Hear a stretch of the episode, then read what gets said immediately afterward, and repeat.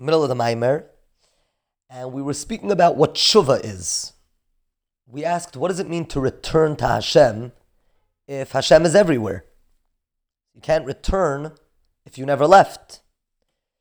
The Alter Rebbe explained it's possible to be right next to someone and you're so far away from them. And the Alter Rebbe used the lashon that when two people are next to each other, ein lecha gadol mizeh. And maybe I should have added that when people are far away from each other and they feel far from each other, it's not so far because they also are physically far from each other. But when two people are standing right next to each other and still they're feeling far, that is the furthest someone can be. When two people are sitting next to each other, they should be interacting and they're not interacting. And they're specifically not looking at each other. So Alter Rebbe explained that's what pnimius means. Pnimius means panim. When someone's looking at someone else, that means they are genuinely interested in the other person. And tshuva would mean to not face your back to Hashem, as we're going to speak about, but to turn around and face Hashem and show that you're interested in serving Him. And the Alter explained that's what it means when Hashem does something, something, uh, does something in that way. When he, when he, so to speak, faces his back, is when he's giving life to something that he needs to give life to, but he doesn't want to, so to speak, like Klippa, like Amalek.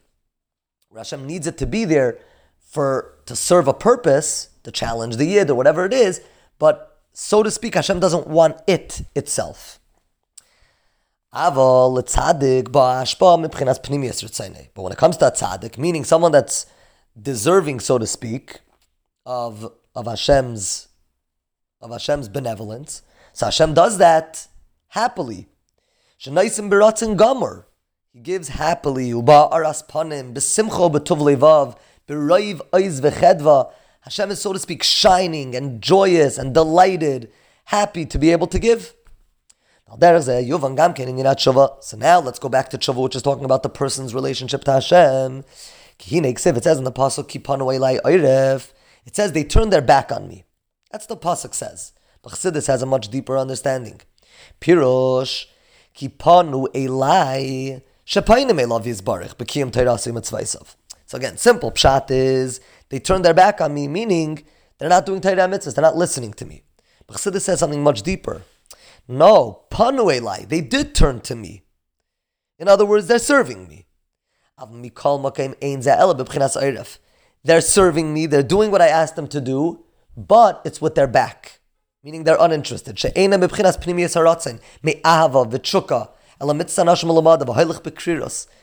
The person is doing what they need to do, panuelai, but it's oiref, it's their back, meaning they're uninterested.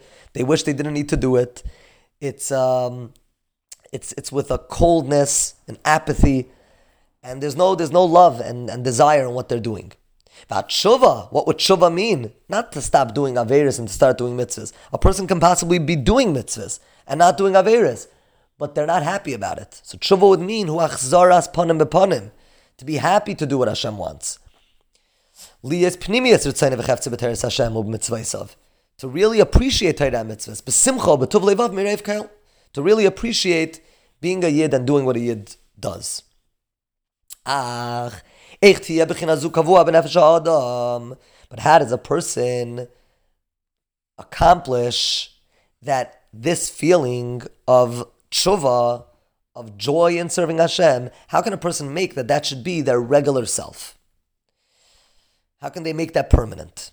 So we first need a preface. It says that there's, there was a discussion, what's greater, learning or doing. The Gemara comes to a conclusion that Talmud is great because it brings a person to do mitzvahs. In other words, a person learns, they know what to do, and then they'll do it. Miklal, says the Alter Rebbe. So what we can imply from this is shehamaise hu ha'ikir. We can imply from this that really maise doing the mitzvahs is the main thing. The Talmud What's great about Talmud, what makes Talmud great, what's make, what makes learning great, that through the learning you will come to the final purpose, which is to do. So in other words, doing is the final purpose. It says that someone that doesn't that doesn't plan on doing or doesn't do, they only learn, so it's better if they wouldn't have been born. So the bottom line that Taltab is bringing out so far is that Hamaisa Hua Ikir, learning is the bottom line. Uh, doing is the bottom line. Hashem tomorrow.